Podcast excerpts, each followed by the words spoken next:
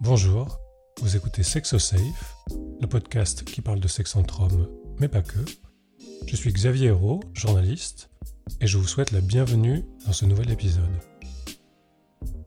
C'est quoi être un homme gay ou bi aujourd'hui? Comment vivre son orientation sexuelle? Comment vivre sa sexualité? Comment se protéger du VIH et des IST Comment prendre soin de soi et de sa santé mentale Comment naviguer sur les réseaux sociaux ou les applications de rencontres qui sont souvent à double tranchant Ou enfin, comment éviter les pièges du chemsex Pour répondre à ces questions et dresser un début de portrait de l'homme gay ou bi actuel, nous avons donné la parole aux principaux concernés. On commence avec Cédric, 49 ans. Il vit à Paris avec son mec et ils vont bientôt célébrer leurs 10 ans.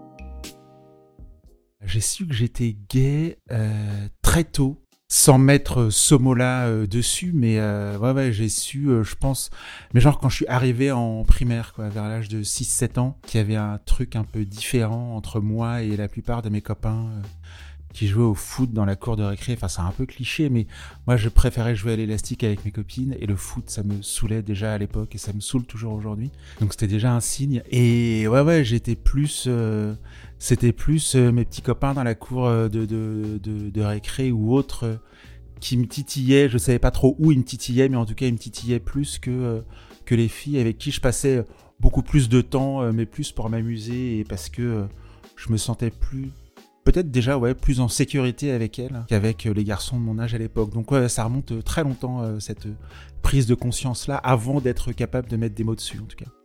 Alors j'ai grandi en, banlieue parisienne, je suis né en banlieue parisienne dans les Yvelines, et euh, j'ai toujours vécu dans l'ouest parisien entre les Yvelines et euh, les Hauts-de-Seine, avant d'être parisien depuis 2001, euh, si je me souviens bien. Et comment j'ai grandi avec ça bah, Ça a été compliqué. Bah, déjà parce que école, collège, lycée, enfin voilà, les blagues, euh, enfin c'est même pas les blagues, c'est les insultes euh, homophobes, même si elles ont jamais été dirigées contre moi. Parce que je pense que très vite, je me suis, euh, comment dire, créé une espèce un peu de, de, carapace. Et, et, du coup, j'ai eu très vite pas mal de difficultés à faire confiance aux, gens, aux autres. Mes, mes, amis les plus lointains, en fait, ils remontent à, ils remontent à après le bac. Donc ça a été compliqué dans le sens où j'étais donc dans un environnement dans lequel il y avait, euh, que ce soit dans la cour de récré, au collège, au lycée euh, plus tard, donc des insultes ou des blagues euh, homophobes, etc. en permanence. Dans ma famille, donc ma mère n'était pas très ouverte sur la question, on va dire. Mon beau-père, puisque je connais pas mon père, lui encore moins. Enfin, je, je souris là, mais je me souviens quand même d'une fois l'avoir entendu dire que euh, bah, les PD, il fallait euh, les tirer à la carabine, quoi, tu vois. Enfin, c'est pas, euh, voilà, donc c'est un peu long. Alors après, c'était pas quotidien ce genre de choses. Ça, c'est une réflexion que j'ai entendue une fois devant un reportage. On était, je sais pas, sans doute devant le journal de 20 h et il y a voilà des, des, des, mecs gays qui ont eu le malheur de, passer dans ce reportage et du coup ça a déclenché ça chez lui c'est une exception. Enfin, c'est voilà, c'est sorti une fois. Euh, mais euh, mais du coup, ouais. J'ai grandi en étant quand même assez euh, solitaire. Et, et, voilà, ça a été ça a été compliqué. Et je pense que c'est ce qui a fait aussi que bah, je suis sorti du placard très tard. Mon coming out, je l'ai fait pour la toute première fois à un ami à Lille. Donc on faisait nos études ensemble à Lille et j'avais 23 ans. Donc euh, c'était en 96. Putain, déjà au siècle dernier. Euh, donc voilà, j'avais 23 ans. Donc voilà, tout ça est lié euh, une enfance et une adolescence quand même assez solitaire. Et du coup, ce sujet-là en plus, dont je ne savais pas trop quoi faire pendant très très longtemps, et on en est venu, voilà, ce coming out assez tardif. Même si, bah, voilà, après on le fait quand on a envie de le faire, quand on est en capacité de le faire. Je sais pas si c'est tard ou, tôt ou peu importe, mais en tout cas voilà, ça s'est fait euh, à 23 ans. Euh, par rapport à ma famille, ça s'est passé encore plus tardivement, puisque donc la première personne à qui j'ai fait mon coming out, donc c'était euh, cet ami Shlomi, si jamais tu nous entends. Tiens, d'ailleurs, faudra que je lui envoie le podcast, qu'il entende que je parle de lui. donc j'avais 23 ans, et ma mère, je l'ai fait à 36 ans, donc quand même 13 ans plus tard. voilà, enfin j'ai eu des petits copains, des relations plus ou moins longues, et, et ça s'est fait un jour où Ouais, je crois que c'était vraiment en plus le jour de mon anniversaire, le jour de mes 36 ans. J'allais fêter mon anniversaire en famille, donc en banlieue, à l'époque où moi j'étais déjà parisien. Et euh, mon mec de l'époque eh ben, ne pouvait pas venir avec moi euh, fêter mon anniversaire euh, en famille, puisque ma mère ne le savait pas. Mes frères le savaient déjà depuis quelques années. J'ai deux petits frères qui sont beaucoup plus jeunes que moi, mais eux le savaient déjà depuis quelques années. Et du coup, c'est en rentrant de cet anniversaire que, je me suis dit que ça pouvait pas continuer comme ça. Alors, ça pouvait pas continuer comme ça aussi parce que mon mec de l'époque, du coup, on s'est engueulé pour ça. Et, et, du coup, bah, en rentrant chez moi, j'ai décroché mon téléphone appelé ma mère et euh, je lui ai dit que euh, ben voilà c'était pas euh, il s'était passé un truc pas cool et que c'était pas normal que je vienne à mon anniversaire enfin fêter mon anniversaire avec elle que mes deux frangins soient avec leurs copines respectives et que moi je puisse pas venir avec mon mec donc voilà maman J'aime les garçons et il se trouve qu'elle a éclaté de rire au téléphone puisque, bien évidemment, comme toute mère qui se respecte, la première chose qu'elle m'a dit, c'est qu'elle s'en doutait depuis des années déjà. Donc voilà, ça s'est plutôt bien passé. Plutôt très bien passé même. Et d'ailleurs, ça a un peu euh, débloqué un truc entre nous deux, c'est-à-dire que euh, je me souviens que pendant, pendant longtemps, je me suis longtemps plaint du fait que euh, quand on s'appelait avec ma mère, ou en général quand on discutait, on, parlait de choses et d'autres, de la pluie et du beau temps, et c'était jamais de questions basiques du genre comment ça va. Et forcément, enfin voilà, après, avec un peu de recul, effectivement, le fait qu'elle ne sache pas, qu'elle ne connaisse pas une grande partie de ma vie, potentiellement aussi, ça l'a pas encouragé. Euh. Et puis, elle m'a pas non plus tendu de perche. Euh, parce que euh, voilà, enfin, je suis issu d'une famille de taiseux où on a un peu beaucoup, beaucoup, beaucoup de mal à parler de nous et de nos émotions en règle générale. Alors encore plus quand ça touche comme ça à la sphère privée. Donc, euh, donc voilà, mais au final, ouais, ça a été un coming out, en tout cas auprès de ma mère, plutôt cool, presque joyeux même, puisqu'elle était morte de rire au téléphone. Alors la découverte de la sexualité, ça s'est passé à l'ancienne, dans un bar. Donc c'était à Lille. Ça devait être la deux ou troisième fois que je mettais les pieds dans un bar gay, donc avec des amis euh, que je m'étais fait à Lille. Et donc ça s'est fait là, comme ça. Euh, un mec que tu crois, enfin que j'ai croisé au bar, euh, on a échangé quelques mots. Enfin, c'était un copain de copain, voilà. Donc on échange quelques mots et puis ben ça se fait comme ça et voilà. L'éducation sexuelle, eh ben je l'ai faite. Euh, waouh, maintenant il faut que je m'en souvienne parce que c'est quand même un peu loin. bah, ça s'est fait à base de, bah, d'abord à base de films porno le premier samedi de chaque mois sur Canal+. Sauf que c'était des films porno hétérosexuels, évidemment. Euh, et puis ça s'est fait après en... Euh, ça s'est fait en louant des cassettes, donc des cassettes VHS. Que, euh, enfin voilà, je sais pas si ça va parler à beaucoup de monde, mais ouais, ça s'est fait en louant des cassettes VHS au vidéoclub du coin. et puis après chez IEM, donc qui louait euh, des cassettes euh, porno euh, gays. Et, voilà, c'est ça, ouais, ça s'est fait comme ça. Et du coup, le premier soir, bah, évidemment, ça a été panique à bord. Et, et, heureusement que j'ai eu la chance de tomber sur un mec doux, compréhensif, sympa, machin, tout ça. Donc ça s'est fait assez naturellement. Mais l'éducation sexuelle en tant que telle, ouais, c'est c'est le porno qui a fait mon éducation sexuelle, très clairement. La prévention, non, ça n'a pas, ça pas toujours été simple. Euh, en fait, bizarrement, j'ai rencontré pour la première fois un mec séropo, donc qui m'a dit qu'il était séropo en 2008. Donc tu vois, j'avais 35 euh, ans, si je calcule bien.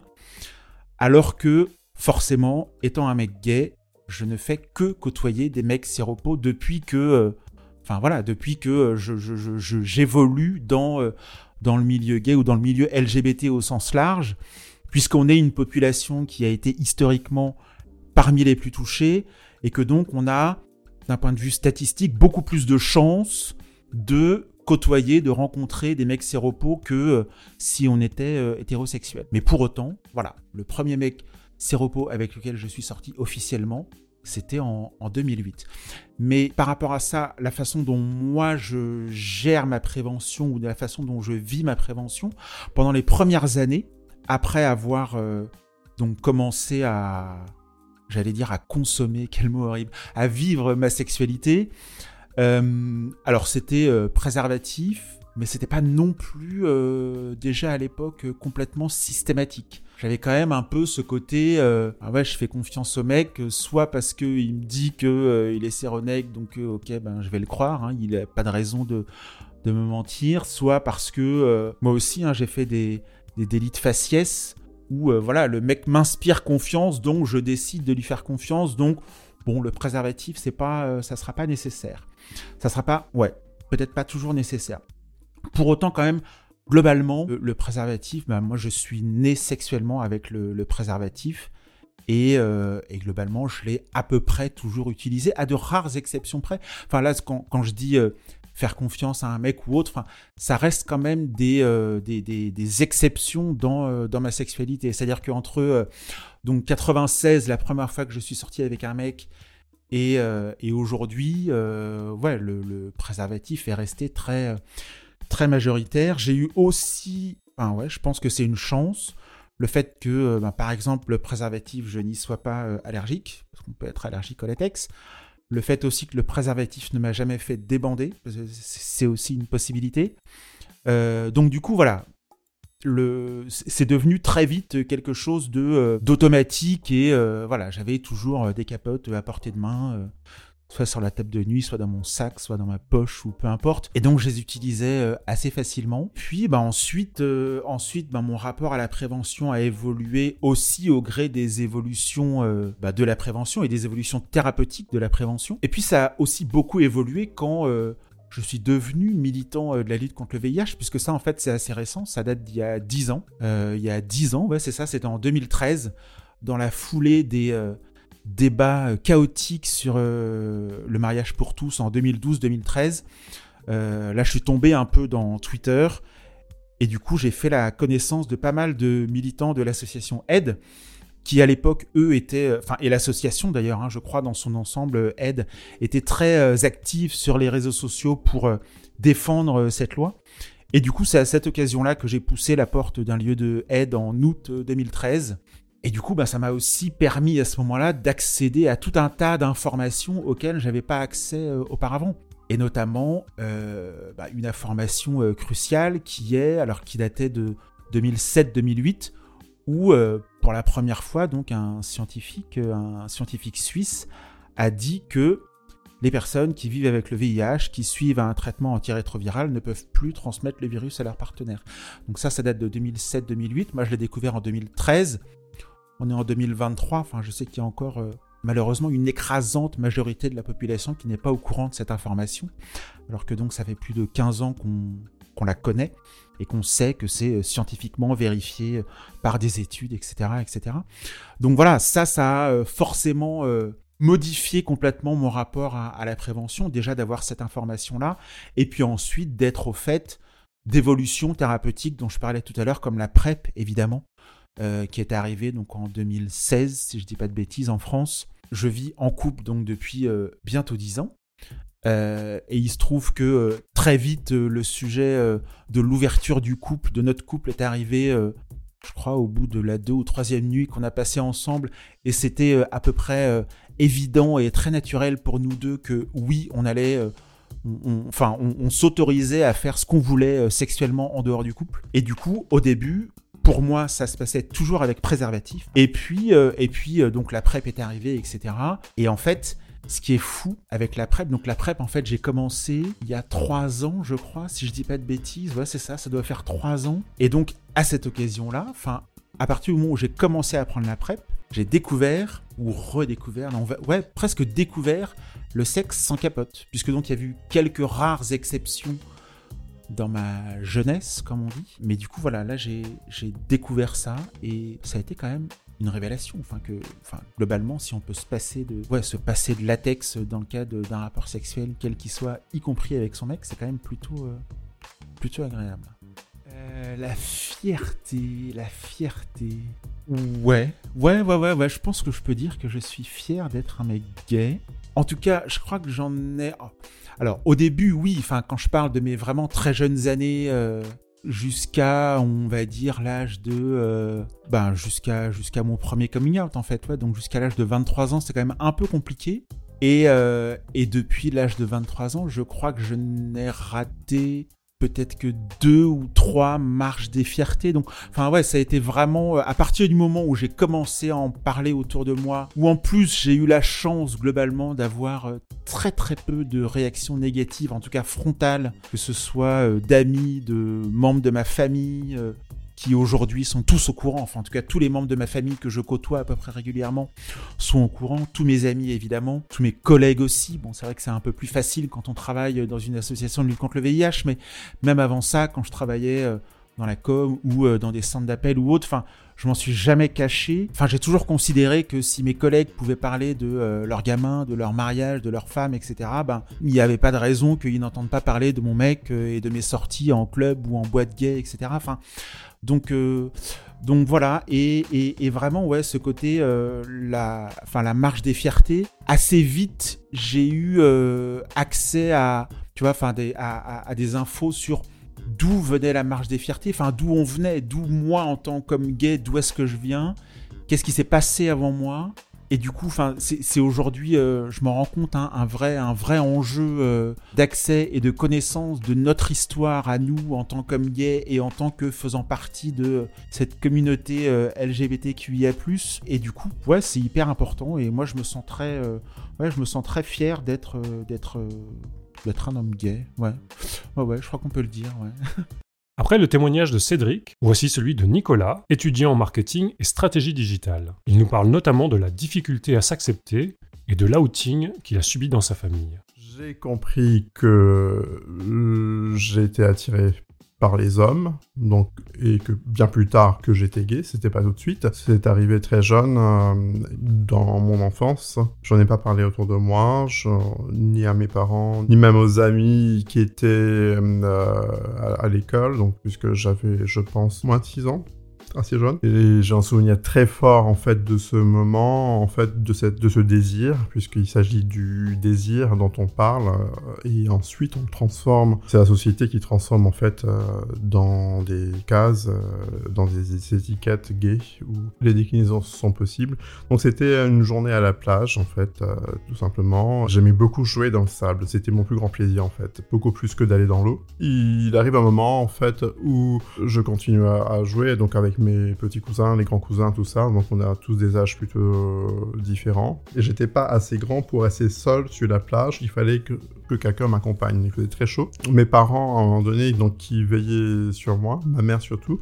Donc ils ont décidé qu'ils devaient, ils devaient partir, ils devaient rentrer en fait se réfugier du soleil pour aller déjeuner ou quelque chose comme ça. Et je suis resté avec un oncle. Je suis resté un moment avec lui et bien plus tard, euh, ben, je n'avais plus envie de jouer et il fallait que je rentre. J'ai demandé à rentrer et il m'a accompagné et c'est au moment en fait de d'enlever tout le sable que j'avais sur moi. Donc il, a décidé de me donner le bain. Voilà. Et c'est un moment très gênant pour moi. Pour lui, peut-être. Je ne sais plus, mais je me souviens très bien de cet instant en fait de jeune et d'attirance et de pudeur aussi. Parce que c'était la première fois que j'étais confronté à un tel moment, en fait, euh, dans ma vie de jeune garçon, de petit garçon. Et le désir était bien présent. Voilà, et c'est bien plus tard, en fait, que j'ai compris que j'étais gay. Peut-être à l'école primaire, ça s'est confirmé, certainement au collège, lycée, euh, dans ma scolarité. Néanmoins, le coming out en tant que tel, tel qu'on le connaît dans la société contemporaine d'aujourd'hui, n'a pas été fait. En fait, euh, j'ai été outé par mon frère. Deux années plus tard, je devais avoir euh, entre 25 et 30 ans. C'était à l'occasion d'un week-end en montagne où mon ex-compagnon était présent, ma soeur était présente, le mari de ma soeur aussi. Voilà, donc ça s'est fait à ce moment-là. J'étais pas présent, mais euh, la nouvelle m'est arrivée en fait par un maire qui vit à l'étranger jusqu'à aujourd'hui et qui m'a dit qu'il se passe des choses, euh, voilà, donc, euh, et que tout le monde était en communication jusqu'à très tard dans la nuit, moi je ne savais pas, et c'est mon ex-compagnon qui m'a pris à, partie, qui m'a emmené dans un autre lieu de la montagne, pour me dire ce qui s'était passé. En tout cas, mon, mon ex-compagnon était assez remonté, donc euh, ma soeur aussi était remontée, et ce n'est pas moi qui l'ai fait. Ce n'est pas, on l'a fait pour moi, donc, et voilà, donc j'ai été privé de ce moment. De la part de ma soeur, de mon beau-frère et de mon frère, je n'ai rien reçu, mais c'est plus tard en fait dans les attitudes et jusqu'à aujourd'hui, les attitudes, les, relations sont compliquées. C'est quelque chose qui dure depuis longtemps, où moi j'ai pu parler à ma mère, j'ai pu lui dire ce que j'avais à lui dire, donc j'ai pu avoir des échanges avec elle, donc euh, j'ai préparé le terrain quand j'étais en couple. Et euh, elle a beaucoup de mal. Elle a toujours beaucoup de mal aujourd'hui, donc à se, à se projeter en fait euh, dans les relations que j'ai choisies. Ma sœur, on n'en parle pas. Mon frère, euh, c'est le plus facile. Mon beau-frère est beaucoup plus cool. Donc c'est, ça pourrait être plus facile, mais c'est pas un sujet qu'on aborde frontalement. On peut l'aborder lorsqu'on est deux, mais pas avec d'autres personnes, pas avec des membres de la famille. Non. Donc, ce qui fait que les relations aujourd'hui, ben, elles ne sont pas toujours naturelles. Le processus dans lequel je suis rentré lorsque j'ai compris que je n'avais pas le choix que d'accepter mon, mon homosexualité a été en fait euh, très tortueux parce que je ne pouvais pas le vivre euh, en toute liberté. Et euh, je me souviens que lorsque je travaillais, j'avais peut-être des collègues qui étaient... un, notamment un collègue qui était ouvertement homosexuel et qui en était très fier, mais pour moi c'était la première fois en fait que j'étais confronté en fait à une personne qui était aussi ouverte que ça sur le lieu du travail. C'était nouveau pour moi. Et j'ai attendu en fait d'être dans la vie professionnelle pour euh, commencer euh, peut-être en fait à explorer euh, ce nouveau terrain et à découvrir ma propre sexualité à, la découvrir. Je ne voulais pas que ça se sache. J'avais trouvé un, nom en fait qui me plaisait bien, donc c'était Dominique. Donc c'était en passant par certains réseaux à l'époque qui existaient, donc via le téléphone. Euh, j'en ai fait quelques rencontres, euh, des rencontres de tout âge en fait, avec des hommes très différents. Je me suis aperçu que je n'étais pas le seul en fait à avoir du mal à m'accepter. Quand j'ai rencontré un homme marié en fait où nous avions plus d'échanges, de discussions, euh, plus, que, plus de ça qu'autre chose. Il n'y avait pas, je n'avais pas de relation sexuelle euh, à proprement parler. Non, parce que c'était, je, je m'en rendais compte que les hommes que je rencontrais avaient besoin eux-mêmes de parler et de pouvoir échanger librement. Espace qu'ils n'avaient pas et les rencontres via les réseaux, c'était euh, Peut-être quand on était chacun de son côté, c'était plus sexuel, c'était le désir était présent, mais ensuite lorsqu'on se rencontrait, en fait, on, était content de se, rencontrer pour se parler. D'abord se parler. Le désir sexuel, en fait, il venait plus tard où il n'était plus là. La première fois où c'est arrivé, où il y a eu en fait du désir dans les deux sens et de l'acceptation dans les deux sens, c'est avec un, garçon plutôt de mon âge à l'époque, euh, j'avais 20 ans, c'était quelqu'un en fait euh, qui avait énormément de charme et qui en jouait, je pense, euh, qui m'a séduit très rapidement, qui me valorisait, qui, était très charmeur, euh, mais qui devait partir en fait pour un très long voyage pendant très longtemps. Et euh, au bout de 4 à 6 mois, en fait, euh, je, je n'avais plus de ces nouvelles, mais euh, j'étais très amoureux. Je pense que la première fois que je suis tombé amoureux, c'était de ce garçon qui partait pour la ville de Lille. Je l'ai revu presque un an et demi après à Paris. Il était en couple avec quelqu'un d'autre. J'étais assez désappointé, déçu, triste de cela plus tard en colère, donc partagé, traversé par différentes émotions. les, les, premières relations que j'ai eues en fait sexuelles, donc avec pénétration, n'étaient pas protégées. Elles étaient plutôt exclusives. Elles l'ont été plus tard lorsque j'étais véritablement vraiment en couple pendant plus de dix ans. La prévention, donc euh, je, lorsque j'ai eu des moments euh, entre, euh, entre ces, ces temps de couple en fait, et là, en fait, euh, la prévention entrait en jeu. Je me suis aperçu que beaucoup d'hommes ne souhaitaient pas se protéger, ne souhaitaient pas euh, porter de préservatif. À l'époque, c'était le préservatif, avant la PrEP. Ils ne, voulaient pas que ce soit pour une fellation ou pour plus, notamment beaucoup d'hommes qui sont déjà en couple euh, avec, avec une femme, voilà, tout simplement. Donc, en me donnant toutes les excuses du monde, en me donnant toutes les... en se justifiant comme ils le peuvent, mais moi j'insistais, enfin, par moments ça marche, donc ce qui fait que le dépistage en fait est présent tout au long de ma sexualité. Aujourd'hui, je peux commencer la PrEP, je peux commencer, j'ai vu tout ça avec mon médecin, donc euh, je peux me passer de préservatif à certains moments. Tout dépend avec qui je suis, mais je trouve que c'est assez compliqué de prévoir en fait à, tel, à quel moment on aura du désir pour un tel euh, et ensuite, enfin, et de préparer, de, se préparer de prendre le médicament qui n'est pas sans conséquence pour les reins notamment, ça a des effets secondaires dessus. Donc tout ça, ça rentre dans un parcours de santé, donc santé sexuelle, santé mentale et santé euh, globale, euh, générale. C'est vrai que j'ai plus de plaisir à ne pas porter de préservatif et ce plaisir est, partagé en fait euh, par les compagnons que j'ai pu avoir auparavant et aussi par les one-shots que j'ai pu avoir. je m'aperçois en fait qu'il y a beaucoup de garçons en fait qui ne sont pas forcément pour la, pour la pénétration, on parle souvent d'actifs et passifs. Enfin, c'est totalement has aujourd'hui. C'est lié à une certaine génération en fait qui s'est construite, euh, qui est entrée dans les cases que la société a voulu euh, qu'on la mette dedans. Aujourd'hui, ça ne tient plus la route. Ces, cases d'actifs, passifs, euh, non, je peux être actif, je peux être passif. Tout dépend du désir en fait. tout dépend on peut parler même de contrat. Je connais certaines personnes qui parlent de contrat et quand on est dans l'acceptation ou pas, certaines personnes ne s'assument toujours pas.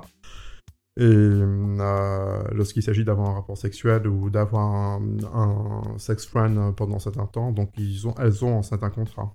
Donc euh, aux yeux de l'entourage, de la société, et de ce qu'elles font entre elles. Je n'ai pas de contrat. je ne fonctionne pas comme ça, donc je fonctionne plutôt à l'écoute de mon corps. Je suis très à l'écoute de mon corps, donc peux. Ce que je reproche, enfin, ce que je trouve dommage en fait, c'est c'est qu'on n'est pas assez libre dans sa tête dans sa tête. Quand on est dans sa tête, on peut faire beaucoup de choses, on peut se faire du bien et faire du bien à l'autre et ça peut être super. En fait, c'est un très bon moment avec de très bonnes énergies. Donc la prévention dans tout ça, où est-ce que ça rentre En fait, c'est connaître la personne, se parler déjà ou se parler après. C'est plus intéressant effectivement d'entretenir, de mon point de vue, une relation pas forcément durable sur 10 ans ou 6 mois. Ça peut être une relation de quelques mois en fait pendant une saison, dans la même ville ou dans le même quartier ou dans le même immeuble. Voilà, donc il y a plusieurs possibilités. Et en tant qu'homme, en fait, euh, mon acceptation, en fait, euh, ben, ça passe par la reconnaissance de ces différentes possibilités. Où, y a, où je ne suis pas obligé d'être amoureux pour euh, avoir une relation sexuelle et me protéger. Mais quand l'amour est là, ben, c'est dix fois, cent fois mieux. Je suis fier d'aimer, tout simplement. Pas que les hommes, je peux aussi aimer des femmes, certaines femmes peuvent exercer leur charme sur moi. Je peux éprouver du désir pour elles.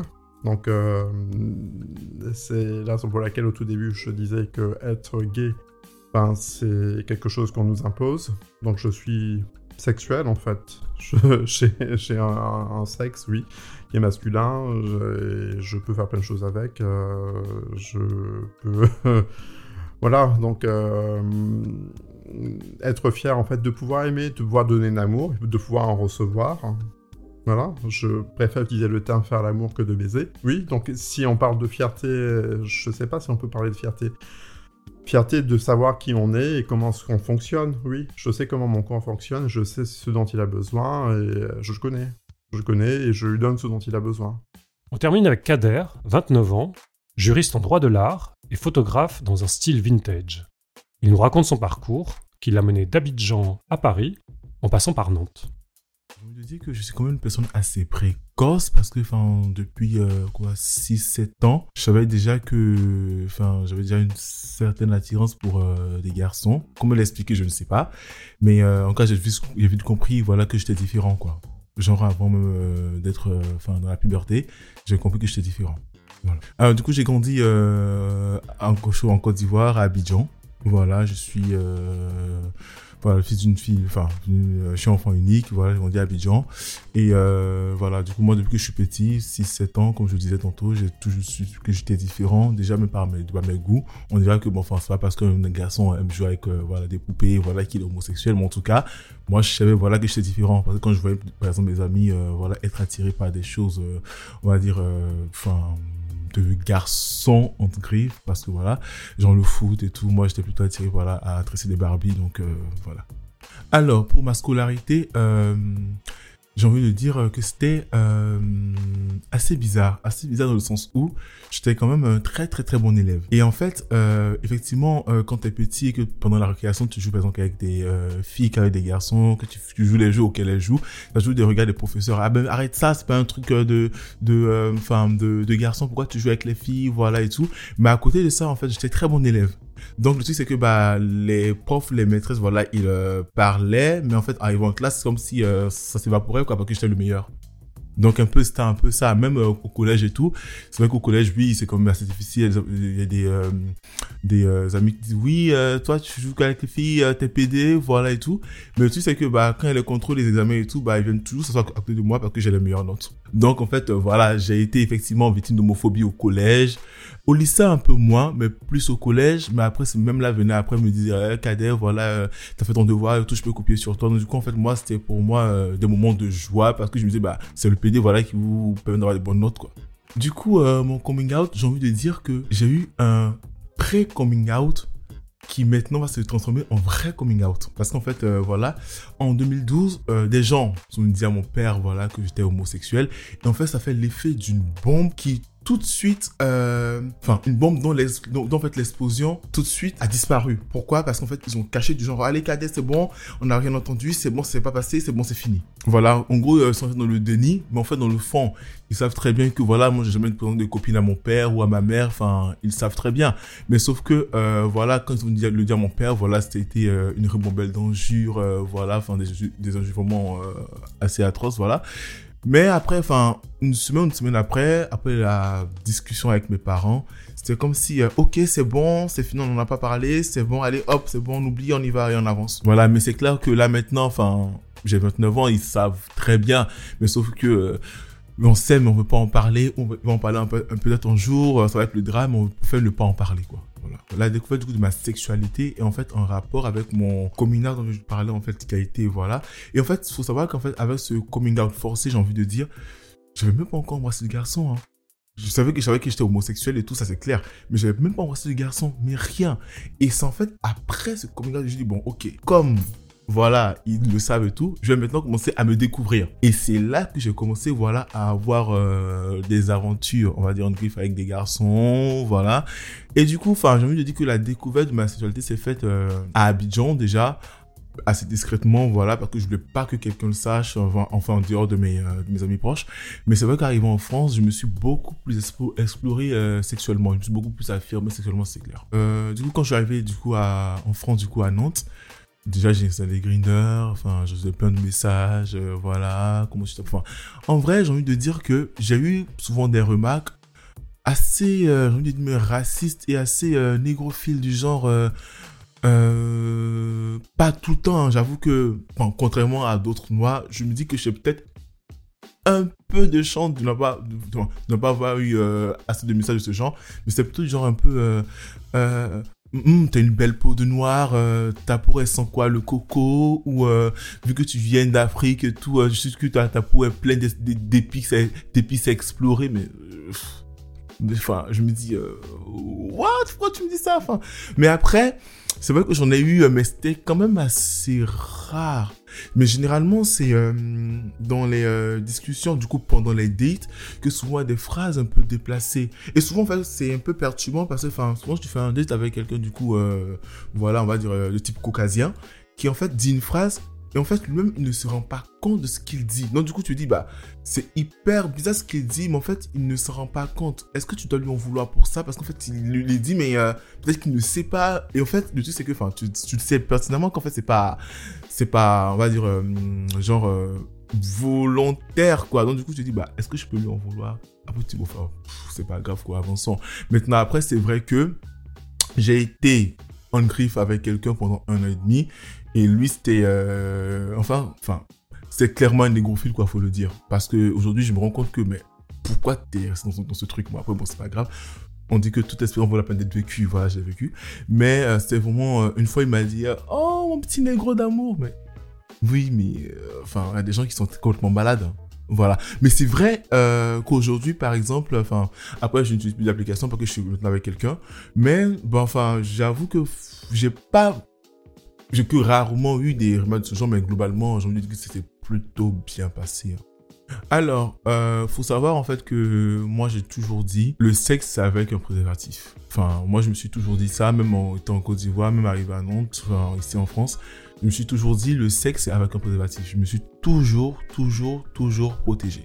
Voilà, j'ai toujours euh, eu euh, ce truc-là dans ma tête de me dire, euh, Cadet, faut faire attention, tu connais pas les gens, faut faire quand même attention. Voilà, donc du coup, en fait, comme je suis un peu heureux de nature, j'ai envie de dire ça. Donc du coup, c'était toujours euh, l'amour avec la capote. Mais aujourd'hui, avec des techniques comme la PrEP, voilà, on se permet souvent, voilà, avec quelqu'un, bien sûr, voilà, on se permet de faire des, des écarts parce que voilà, avec cette avancée qui est quand même assez notable, faut quand même, voilà. Donc du coup, avec la PrEP, voilà qu'aujourd'hui, on fait moins de rapport avec euh, le préservatif. Alors, j'ai envie de dire, en fait, que jamais la fille de couple de base, genre, euh, à pas être même hétéro ou gay, c'est quand même pas forcément facile.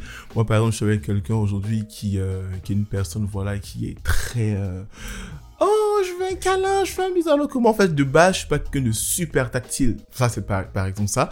Mais après, c'est vrai que, c'est vraiment quelque, enfin, dans une, euh, dans une sphère où tu fais vraiment beaucoup, beaucoup de compromis. Et ce sont ces compromis, je pense, en fait, qui font avancer une relation. Enfin, nous sommes ensemble depuis maintenant, quoi, cinq mois. Et c'est vrai que, enfin, je suis vraiment content d'être avec lui. Mais souvent, tu te dis, bah, on est quand même différents sur ce point, sur ce point. Est-ce que ça va avancer? Que ça va pas avancer? Mais toujours est-il que, bah, enfin, on finit toujours pas se retrouver après. C'est super cool, quoi. Mais c'est vrai que, souvent, tu te dis, oula, est-ce que ça va le faire? Parce que je suis en train de le blesser, je le sens, mais en même temps, je ne veux pas aller forcément dans son sens parce que je ne serai pas même en accord avec moi ou peut-être sentir que je me force à le faire. Mais au, final, tu te dis, bah, en fait, euh, c'est ce qui rend aussi euh, la chose très belle, quoi, parce que nous sommes différents, c'est ce qui fait, euh, la beauté d'être en relation avec quelqu'un, peut-être. En fait, fier d'être gay, j'ai envie de dire, euh, c'est plus une fierté parce que je suis fier de savoir que je suis comme ça, parce que je suis comme ça. Enfin, on peut pas changer euh, une personne, je suis comme ça et je l'ai compris très vite. Pour moi, c'est, je considère vraiment ça comme une chance de l'avoir vraiment compris euh, assez tôt parce que ça m'a permis de me positionner, de prendre les choses à bras le corps et de me dire, bon, ok, t'es comme ça, t'es différent. Maintenant, qu'est-ce qu'il faut maintenant faire pour que tu sois heureux parce que tu es différent? Et moi, ma technique, ça a été vraiment euh, le, frère à mon père, voilà, qui est mon parrain, qui est aujourd'hui mon meilleur ami, à qui, bon, qui lui le savait depuis longtemps, mais à qui, quand je l'ai dit, a dit, bah, moi, je le savais, mais bon, voilà, voilà ce que tu dois faire, voilà, voilà, voilà, tu es dans un environnement où tu ne pourras pas forcément être heureux, donc fais tout pour être dans un endroit où tu pourras être heureux parce que c'est ce qui est le plus important. Donc, du coup, j'ai envie de dire oui, euh, je suis fier, surtout même fier d'avoir euh, euh, découvert assez tôt ma nature profonde, quoi. Vous venez d'écouter un épisode de Sex Safe. S'il vous a plu, n'hésitez pas à vous abonner pour découvrir d'autres sujets. Vous trouverez plein d'infos concernant la sexualité et la santé des hommes gays et bi sur le site et le compte Instagram sexosafe.fr. À très vite